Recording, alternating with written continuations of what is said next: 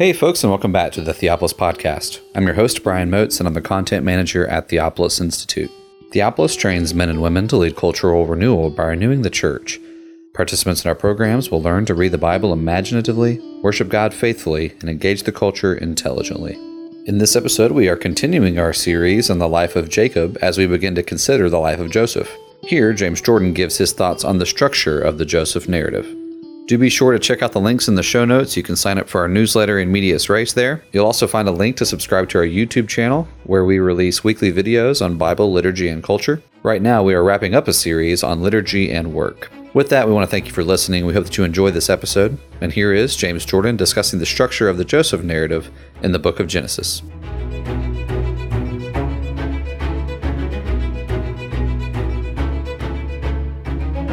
Well, last time we started into the second half of the life of Jacob, which is the Joseph narrative, which runs from Genesis 37 to Genesis 50. And for the next several weeks, we'll consider that entire narrative in an overview fashion. I think we can do this because everybody here knows the story of Joseph.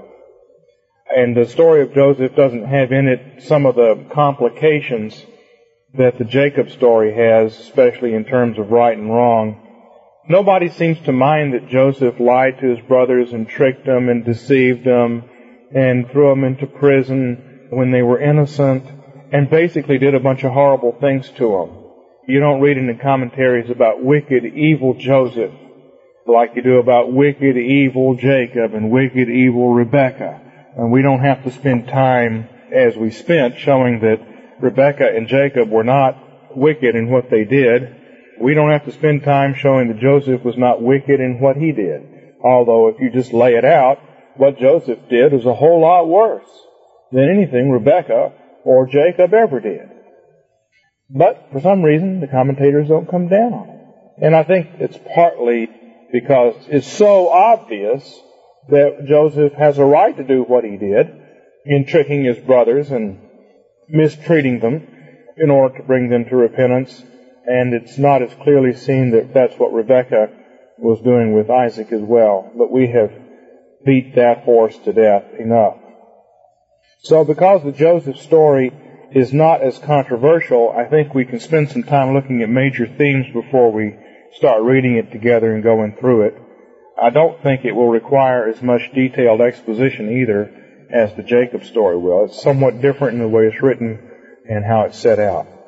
What I have down here in this package of notes then is some overview material. And last time we had started to look at the fact that there are a lot of pairs or doubles in the Joseph narrative. And it stands out. It's a literary feature of the narrative.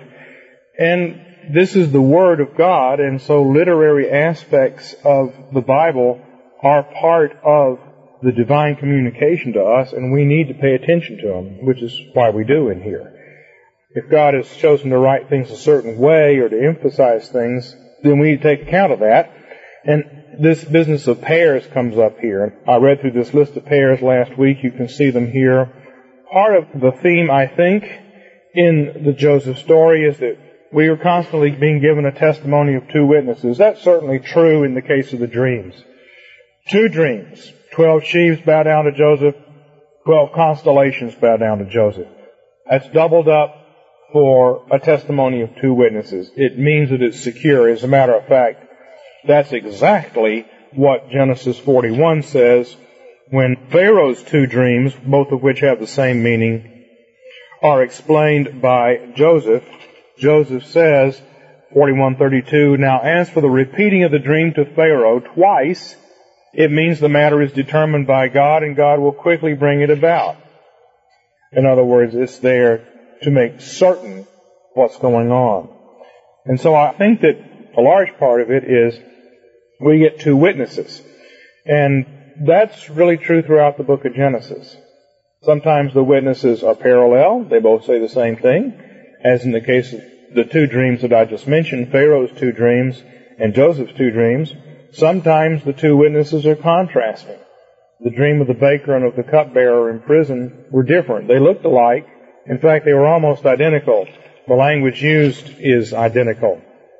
The baker has a dream that there's baskets of bread on his head, and Joseph says, this is the interpretation. Three baskets for three days. Within three days, Pharaoh will lift up your head from you. Well, the cupbearer has this dream about grapes and three branches, and Joseph says, this is the interpretation, three branches of three days. Within three days, Pharaoh will lift up your head. So far, they're identical, but then the contrast is, the cupbearer, Pharaoh will lift up your head and restore you to your office. As regards the baker, Pharaoh will lift up your head and hang you on a tree. So, there are two witnesses, but they can have contrasts. Cain and Abel are two witnesses. They both concern worshiping God, rightly and wrongly. The two sons of Eber, the founder of the Hebrews, are Joktan and Peleg. Joktan gets involved at the Tower of Babel. Peleg, of course, is the ancestor of Abraham. These are contrastive. Abram and Lot are a pair. They come into the land together. Their lives are parallel to one another, but they move into a contrast. Sarai and Hagar, Isaac and Ishmael are pairs, but they're not good and evil. Hagar is the stranger. Her son is the God-fearing Gentile. They are not the ones that the covenant line will go through, but they're not evil either. They're just different. It's a different testimony. Jacob and Esau, here we have more or less white and black. But they're parallel. In other words, Esau gives birth to kings, and at the end of Jacob's life, the last vision that we looked at, God comes to Jacob and says, you will give birth to kings. And of course, Benjamin is the child who's born right after that, and Benjamin is the king. That's why Joseph gives him five portions of food. As we'll see, Benjamin is treated as king. He is the king. Both of their lives move to the same place, but with a lot of contrasts. We pick up the theme, we get two witnesses, somewhat different, but providing two sides of the same theme. That's part of it. Another part of it is, and I've got down here, pagan people often put twins to death when twins are born on the assumption that one will be an evil or mirror twin. They make fun of that on television, the evil twin. Well, that's because that's all over the world. The mirror twin. People don't know which twin will be bad. So, since one of them is going to be evil, we'll just kill them both and try again. or another possibility is that they know that twins will fight, and that as they fight, fighting will spread into the community as people take sides. And so to prevent violence and the spread of violence, you eliminate twins. Take them out in the woods and leave them there and have more children that aren't twins. Well, the Bible deals with that possibility with Jacob and Esau as they wrestle in the womb, and we talked about that some. But shows also that there are other kinds of pairs. In other words, Lot, who is paired with Abraham, they're not a pure twin, but they're a pair. He sins, but he's not wholly evil. Ishmael is different, but not evil. Judah has twin sons, Zerah and Perez, as we'll see, but neither one of them is bad or good. They're just two of them. We're not told that they fought or anything like that. Joseph has two sons, Ephraim and Manasseh. It becomes important in the narrative, but there again, the Bible does not show that there is some great danger here. There's no putting them to death. If we were going into the third world where this kind of fear is very real, this is part of the Bible we might want to emphasize to people.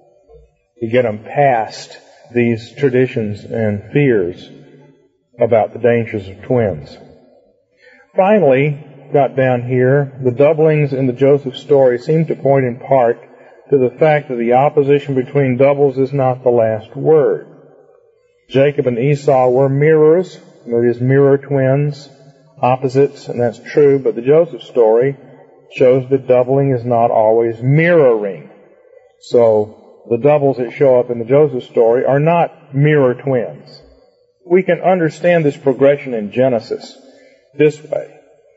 That the first thing that God has to say to us is that all humanity is evil in Adam, but the second thing is that part of humanity is saved, as with Abraham against the pagans and Jacob against Esau. God saves part of humanity. And then the last word is, the saved part of humanity reaches out to save the unsaved part, which is the mission of Abraham and the work of Joseph. So, well, I don't have anything here, but if you have all of humanity here that's headed for hell, God saves half of humanity, and then that half works to save the other half. That's what's going on. Jews are called to save Gentiles. Christians are called to take mission to the world. Jacob is called, and Jacob has to do things to make it right with Esau, even though Esau isn't saved. We looked at that. Joseph and his brothers, Joseph saves his brothers. Joseph and Judah save their brothers. As we'll see.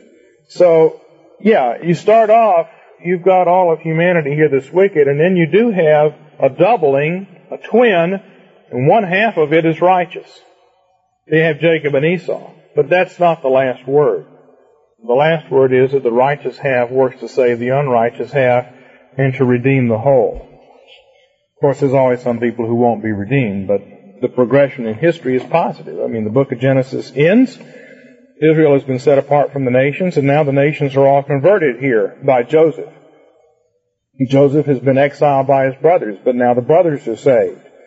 So that both of these pairs of these divisions are healed. The division between Joseph and his brothers is healed. The division between Jew and Gentile is healed. And essentially, you've got a converted world here at the end of the Joseph story. I've given you this. David Dorsey has analyzed the Joseph narrative as a set of pairs. This is from Dorsey's book, Literary Structure of the Old Testament. He argues that you've got 14 very nicely boundaried narrative sections in the Joseph story. I'm not sure he's right about that. Some of them are. Obviously, chapter 38, the story of Judah and Tamar, has a beginning and an end. It just stops perfectly right place. Potiphar's wife, in her attempt to seduce Joseph, chapter 39, has a very nice chiastic structure. There's no doubt that's one unit. Chapter 40, the story of the baker and the cupbearer, that's one unit. But not all of these are necessarily as nicely boundaried as he wants. But still, it's true that wherever the boundaries are, a lot of things happen twice. We start off with trouble between Joseph and his brothers, and then the fact that they hate him. Chapter 37, he's got that down to 111. His brothers were jealous of him. That's after the dreams. So he's got that as one section, the robe and the dreams. Then the next section is where they get rid of Joseph. So trouble between Joseph and his brothers. Call that two stories about that. Then you've got two clear parallel passages, the sexual temptation involving Judah, Judah and Tamar, and then Joseph and Potiphar's wife. That's contrastive, of course. Judah gets involved with Tamar when he shouldn't. Joseph refuses to get involved with Potiphar's wife. When we get to it, there are all kinds of very deliberate parallels between those two passages. Two dreams in prison, two dreams of Pharaoh. He's got those matched out. The brothers come to Egypt for food twice. That's certainly true. Everybody remembers that. They came once and then they had to go back again.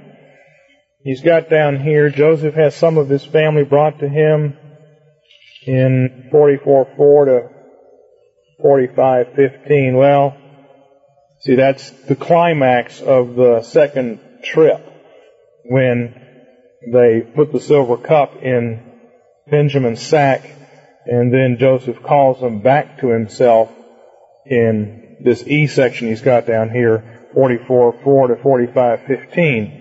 Now, is, is that a separate section or not? Don't know. In the next section, he has all of his family brought to him. That's true enough. That's what happens there. They all come down to Goshen. He's got two sections here, prospering in Egypt, Joseph ruling over Egypt, prospering in Egypt, blessings on Jacob's sons. Not sure that those two things are really parallel death of Jacob and death of Joseph. There's a kind of a pair there. But there are a lot of things that happen twice in this scenario, even if he hasn't got it exactly right. So I wanted to point to that first, finish up from last time. And we do have something to observe in here. There's a lot of things happen twice. And in part, is this testimony of two witnesses thing. When something happens twice, it means it's sure. Exactly why it's written that way, I don't know, but something to notice. Now we get to the more interesting part, although you have to think to follow this, and that is the chiastic structure of the Joseph narrative. As with the other narratives in Genesis, this one is chiastic, and there are thematic parallels between the beginning, end, and so forth in the structure. Now, Dorsey does it one way, and I do it slightly different, but pretty much the same. Let's look at Dorsey's, and you can just see what he's got down here. I think he does a pretty good job of summarizing some of the themes. Notice the A section. He has that Joseph dreams that the brothers will bow down. The brothers hate him. They cannot speak kindly to him. Joseph's age is given as 17. And he's got that match down here with chapter 50, 15 to 26. Joseph's brothers come to bow down before him. You remember that? And then they say, they're afraid that he will hate them because they say now that Jacob is dead, what if Joseph would bear grudge against us and send us back or kill us? And they say, behold, we're your slaves. But Joseph speaks kindly to them and then we're given his age at 110 and his death. So he sees these as parallel. What starts off as this brothers hating Joseph comes to the end. They're afraid Joseph will retaliate, but Joseph doesn't. And that's the final resolution of what starts at the beginning. What starts at the beginning, this hatred, come to the end, and it's resolved. You meant it for evil, but God meant it for good. Then he's got the next two sections parallel, grievous mourning in Hebron. Jacob weeps over the death of Joseph. Jacob refers to his own future death. Joseph goes from Canaan to Egypt. Last sentence in that section. As for Joseph, he was sold into Egypt, into the house of Potiphar, the captain of the bodyguard, or however it's written. He's got that parallel to the mourning over Jacob. Joseph weeps over the death of Jacob near Hebron.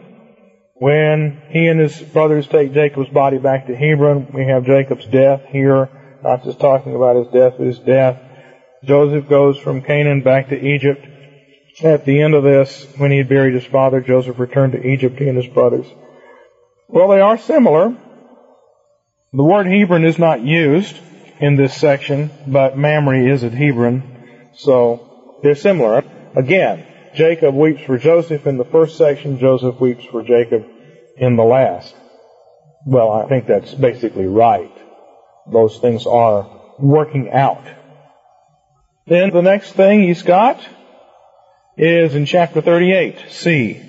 The reversal of the elder and younger sons of Judah as firstborn despite string tied to the hand. You'll remember that one son comes out, and I can never remember this. I guess once I've taught through this again, I'll remember it for a while. Genesis 38, it came about as she was giving birth that behold there were twins in her womb.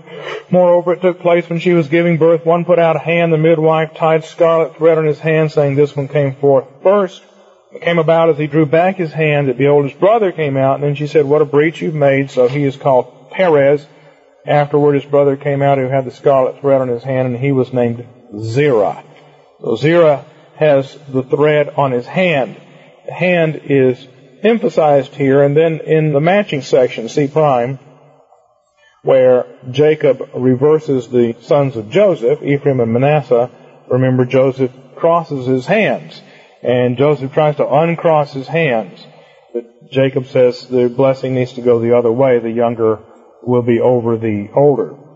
Obviously these are parallel conceptually in terms of the switching of the sons, and this is one of the important parallels between Judah and Joseph in the narrative. The most important parallel between the two is that Joseph undergoes these death and resurrection experiences that fit him to be a king, and what fits Judah to be the king is that Judah offers to die for Benjamin. And so this sacrifice of being willing to die for your brothers, I'm going to argue is the center of the passage, and that's the most important parallel between Judah and Joseph. Thematically, that's what is at the heart of things here. Joseph dies for his brothers, Judah dies for Benjamin, and that's what makes you fit to be a king. Jesus dies for us, and then he becomes king. And that's an important theme here, because kingship is a major theme in this passage. I mean, we should understand that in Genesis 35, right before this began, God appeared to Jacob and said, Kings will come from you. Then Benjamin is born, and then we have this story, which is all about somebody becoming king of the world.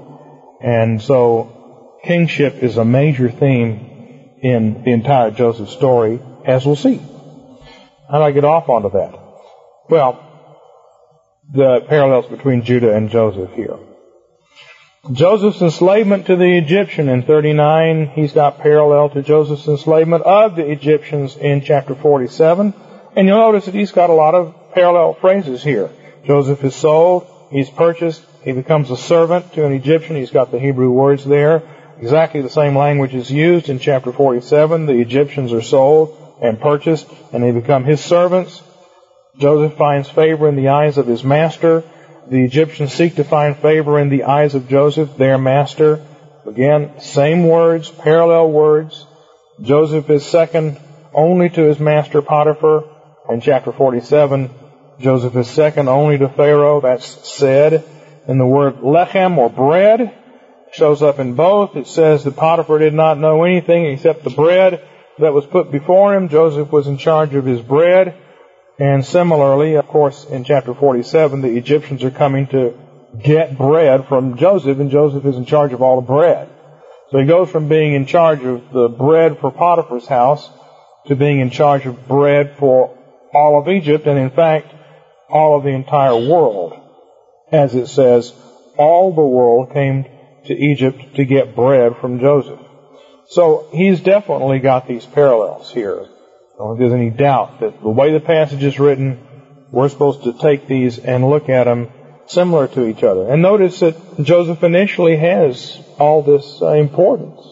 Potiphar, remember, is the captain of the king's bodyguard. He's one of the most important officials in the empire, and Joseph is his right hand man. So Joseph has a tremendous amount of importance. And Joseph is over Potiphar's entire household, which means basically he's in charge of all the troops that guard the palace. And Potiphar leaves it all in his hand. And he takes care of feeding all the people in Potiphar's household. He's the manager, and he's second only to Potiphar, who's real important. But that's not as important as being second only to Pharaoh and being over the entire nation and feeding everybody. So we have to go through death and resurrection to get from the earlier privilege to the even greater privilege. That means we have to go into prison and then come out again. But they're very parallel, you see. Something's happened in between that makes Joseph even greater than he was before. And notice the bread theme here, food and bread, very important in this narrative.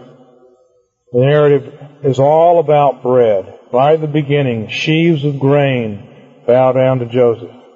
And then the word bread shows up in these passages, obviously, and then of course the famines and coming to Egypt for food and everything else is right at the center of it, as we'll see in just a second. Well, he's got down here E, disfavor at Pharaoh's court. This is the story of the baker and the cupbearer where they're cast into prison. And then he's got matching that E prime favor at Pharaoh's court where Joseph's family comes to Goshen to live there. And I think that's right. I've got this as F and F prime. I would call it Joseph in prison and Jacob in Goshen. I think that Joseph going into prison thematically and conceptually and then being in charge of things while he's in prison and managing things while he's in prison is the conceptual parallel to all of Israel going into Goshen and being kept there for a while before they go back to Canaan. Going down to Egypt and into Goshen is kind of death and then resurrection. You leave the promised land, you go to Egypt, you're in prison, you're dead, and then you're resurrected and come back out. Is the larger story. Joseph's experience is a microchron of that larger historical sequence that's going to come afterwards. And prison was not unpleasant for Joseph. He was in charge of it. He just would rather have been somewhere else. Living in Goshen wasn't unpleasant. It was great. They would rather have lived in the promised land, but if you're going to have to live somewhere else and be under Pharaoh, Goshen is pretty nice. And they were in charge of a lot of things, and Joseph was in charge of Egypt, just as he had been in charge of the prison. But it doesn't change the fact that prison is not full liberty, and it doesn't change the fact that when you're in Egypt and you're under Pharaoh, that's not full liberty. Full liberty comes when you got your own land and you're not under Pharaoh anymore. And of course, eventually, Goshen does become a much more negative kind of prison, but it's not in Genesis, and so we don't want to import that into it. But there's a parallel between Joseph ruling inside the prison here at section E, which he calls disfavored Pharaoh's court. I would call it Joseph ruling in prison, and then E prime, which he calls favorite Pharaoh's court. But I would say Jacob and Joseph moving into Egypt and into Goshen. Those are parallel. What happens in a small way there with Joseph is happening in a large way to his whole family. So that's that. And then F, he's got Joseph's revelation of Pharaoh's dreams. Pharaoh has his dreams. And then parallel to that is where Joseph tells his brother about being second to Pharaoh and about how he's been put in charge of everything. And then at the center, the brothers come to Egypt for food, which puts food at the center of things here, and I think that is important. Why is food so important in this narrative? This is obviously the last story in the book of Genesis, chapters 37 to 50. It's the end of Genesis. Why is food such a major theme in this story? Well, famine is a part of food, but why is food such an important subject in this story? I'm not going to spoon feed you on this. Well, it has to do with worship, but not really in this passage very much. Why does Genesis end with a story about food?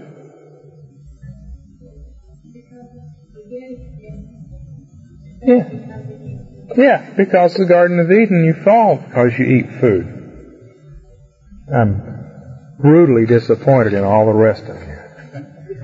Genesis begins with eating wrong food and being cast out. Genesis ends by being put back into the land of Goshen. What does it say in Genesis 13:10 about the land of Goshen? It says it's just like the Garden of Eden. I didn't ask you to remember that, but hmm, food, food. Well, I think we can do a little bit more with this central section here.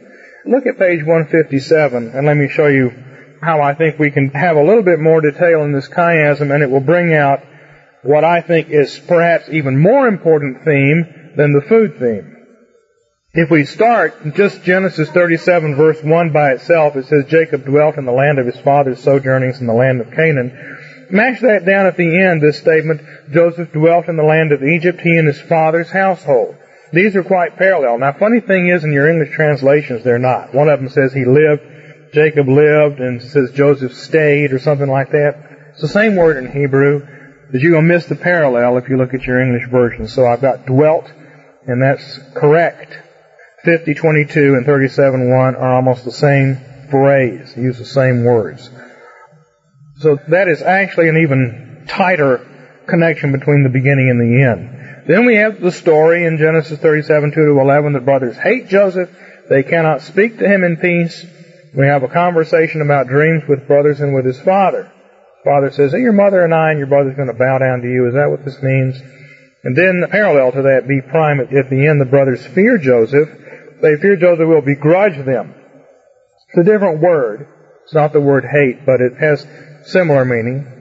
Joseph speaks to their hearts. That's not the same as Joseph speaking to them in peace. And by the way, Dorsey, when he summarizes this, would lead you to think that they're the same words, but they're not. But they're the same ideas. Then they come to him and they say, before our father died, he said, tell Joseph to please treat his brothers nicely. So there are parallels. And as I said before, the problem at the beginning of the narrative is being resolved here at the end. I think that you can do the next section a little bit differently and better. Jacob summons Joseph to report on his brothers. He says, Joseph, I want you to go and check upon your brothers and report back to me. And then, of course, what happens is that Reuben tears his garments and Jacob does, and they mourn for Joseph. The other brothers may not be mourning very much, but Reuben and Jacob do. See primed out at the end, Jacob summons his sons and blesses them, and that's all of chapter 49 and then Joseph and the brothers and the Egyptians. Lots of other people involved here mourning for Jacob. The mourning is greatly increased. These people's hearts are soft now. D. Judah has sons by his daughter-in-law who were switched at birth. Hand is emphasized. We looked at that. In parallel, and this is the same, Jacob adopts the sons of his daughter-in-law, which I think makes it even closer. He says, these are now my sons, Joseph. They're not yours anymore. They're mine. I'm going to adopt them. And he switches them, and the hand is emphasized. E above, Joseph is enslaved by an Egyptian. E prime down at the bottom, Joseph enslaves the Egyptians. That's parallel. Joseph in prison, F, F prime down here, Jacob in Goshen. And we just discussed that. And then G, Joseph put over Egypt in chapter 41. Joseph tells his brothers he is over Egypt, G prime down at the bottom. Joseph tells his brothers he's over Egypt in 45, 8 to 15, which I think is the best way to do that. But now the central section, which Dorsey has as brothers come to Egypt for food, brothers come to Egypt for food again, I think you can do a whole lot more specifically. I may not have this right, but I am pretty sure I do, or close enough. I'm, we'll look at this when we get to it, I don't want to just try to labor us through every detail here, but if you just look at it, you'll see there's a lot of parallels. The brothers come to Joseph, and they're afraid of him because he threatens them, and Joseph hears them talk, he weeps. Well, as you move back out of this chiasm, we find that Joseph is caused to weep, and then it says his brothers are afraid of him because he tells them who he is, and then he calls them to approach him at the end of the story, and he starts telling them what's open and you can move in, but what's at the center of this narrative, at the absolute center is what I think is most important, and that's this offer to die for someone else. And at the center I have in, Reuben offers his sons, and you'll remember that. They empty out their sacks and they find the money and they tell Jacob that this horrible man down in Egypt has demanded that they bring Benjamin back with them. Now you'll remember Joseph did not know there was anybody named Benjamin. Joseph had been sold into Egypt before Benjamin was born. Joseph was sold into Egypt before Rachel died, giving birth to Benjamin.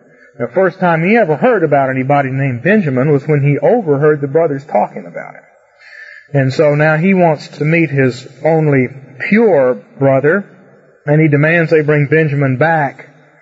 And Jacob says, No way.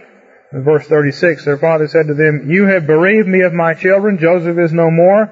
Simeon is no more. See, Joseph had kept Simeon back there in Egypt with him as a hostage until they brought Benjamin.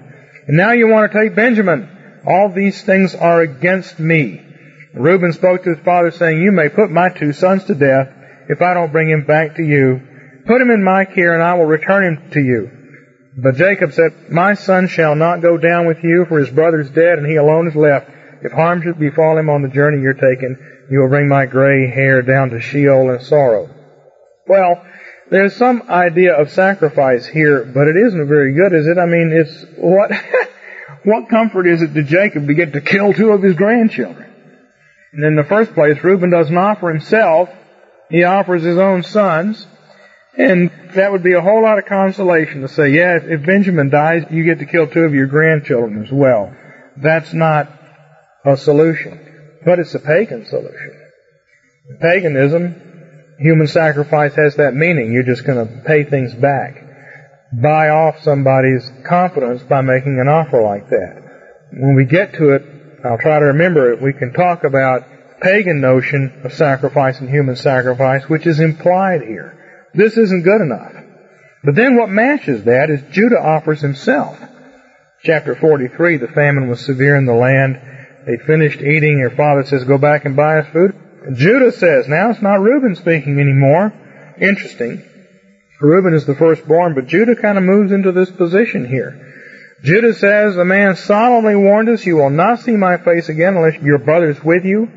If you send our brother Benjamin with us, we will go down and buy you food. If you don't send him, we won't go down, for the man said to us, you will not see my face again unless your brother's with you. Then Israel, Jacob, said, Why did you treat me so badly by telling the man that you had another brother? They said, The man questioned particularly about us and our relatives, saying, Is your father still alive? Do you have another brother? So we told him according to these words. Could we possibly know that he would say, Bring your brother down? And Judah said to his father, Send the lad with me, and we will arise and go, that we may live and not die. we as well as you and our children. I myself will be surety for him. From my hand you may require him. If I don't bring him back to you and set him before you, then I shall have sinned before you all the days. Let me bear the blame forever, is the way it's paraphrased here. Now, Judah offers himself. That's what makes Judah the king. Willingness to die for your brother enables you to be a king. And of course, that's what happens then later on when they stand before Joseph and Joseph says, Ah, my silver cup was found in Benjamin's sack. I'm going to keep Benjamin here as my slave. And Judah comes and appeals to him in chapter 44 and says, Now therefore please let me remain instead of the lad as a slave to my Lord and let the lad go up with his brothers. So Judah offers to die for Benjamin. This is not how they treated Joseph, of course. Joseph is looking to see if these brothers' hearts have changed and that they're going to deal with Benjamin differently from the way they dealt with him. And in Judah, he sees it. But that's at the center, I think, of this entire story is this dying for others. Joseph does undergo death and resurrection experiences, but they're not voluntary. Now, Joseph wasn't looking to be dragged off into Egypt, and Joseph wasn't looking to be cast into prison. But Judah volunteers to die. Understand, going into prison is death. Being thrown down into a pit is death. Becoming a slave is death. All of these have the same zone of meaning. Judah offers to die for Benjamin is the center of this story. Then when we get to the end, Judah is the one who will be the king. The ruler's staff will not depart from his feet until Shiloh comes. Benjamin is the first king. Judah is the last king. Who was the Benjamite who was the first king? Saul. Did Saul undergo any death and resurrection experiences before he became king? Did Saul suffer before he became king? No, he was just chosen as king. And who was the next king, the king from Judah? David. Did David go through a whole bunch of suffering and death experience before he became king? Yes, you see. The first Adamic king like Benjamin. Saul. The last king, king that comes as a result of dying for his brothers, is David or Jesus. Well, I think we'll just stop here because it makes a good place to stop. Next week we'll come back to it, look at the whole Joseph narrative and how it fits in the context of Genesis. I mean, we've come to the Sabbath day. Sabbath has to do with kingship and enthronement, and so obviously we've already glanced at that. So we'll take that up a little bit more, and then we'll look at some of these themes, the food theme, dreams. What have I got down here as themes? Food, dreams, investiture with robes. Important theme here. Adam was naked. Joseph gets all these robes. Kingship and sacrifice, which I just discussed. Kingship and power, the use of the word hand in this narrative. Hand is used a lot in this story, dealing with power and what the king does, and then kingship and anarchy. Jacob's household is in anarchy. And if we're going to move out of being just a family like Abraham into being a nation, we've got to deal with anarchy between brothers. And there's two solutions to that. One solution is law. And God gives law at Mount Sinai. But before He gives law, He gives a king. The king can organize things and rule them, and then the law comes.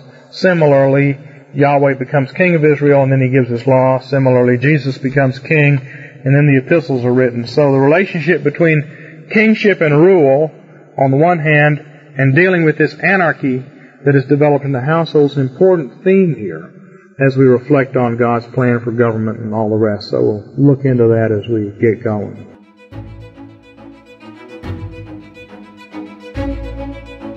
Thank you again for enjoying this episode of the Theopolis Podcast.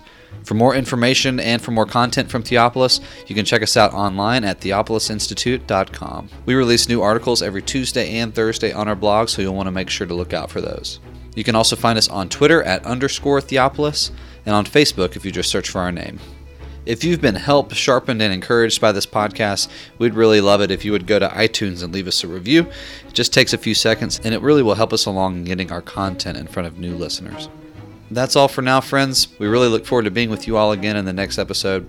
And as always, thank you so much for listening.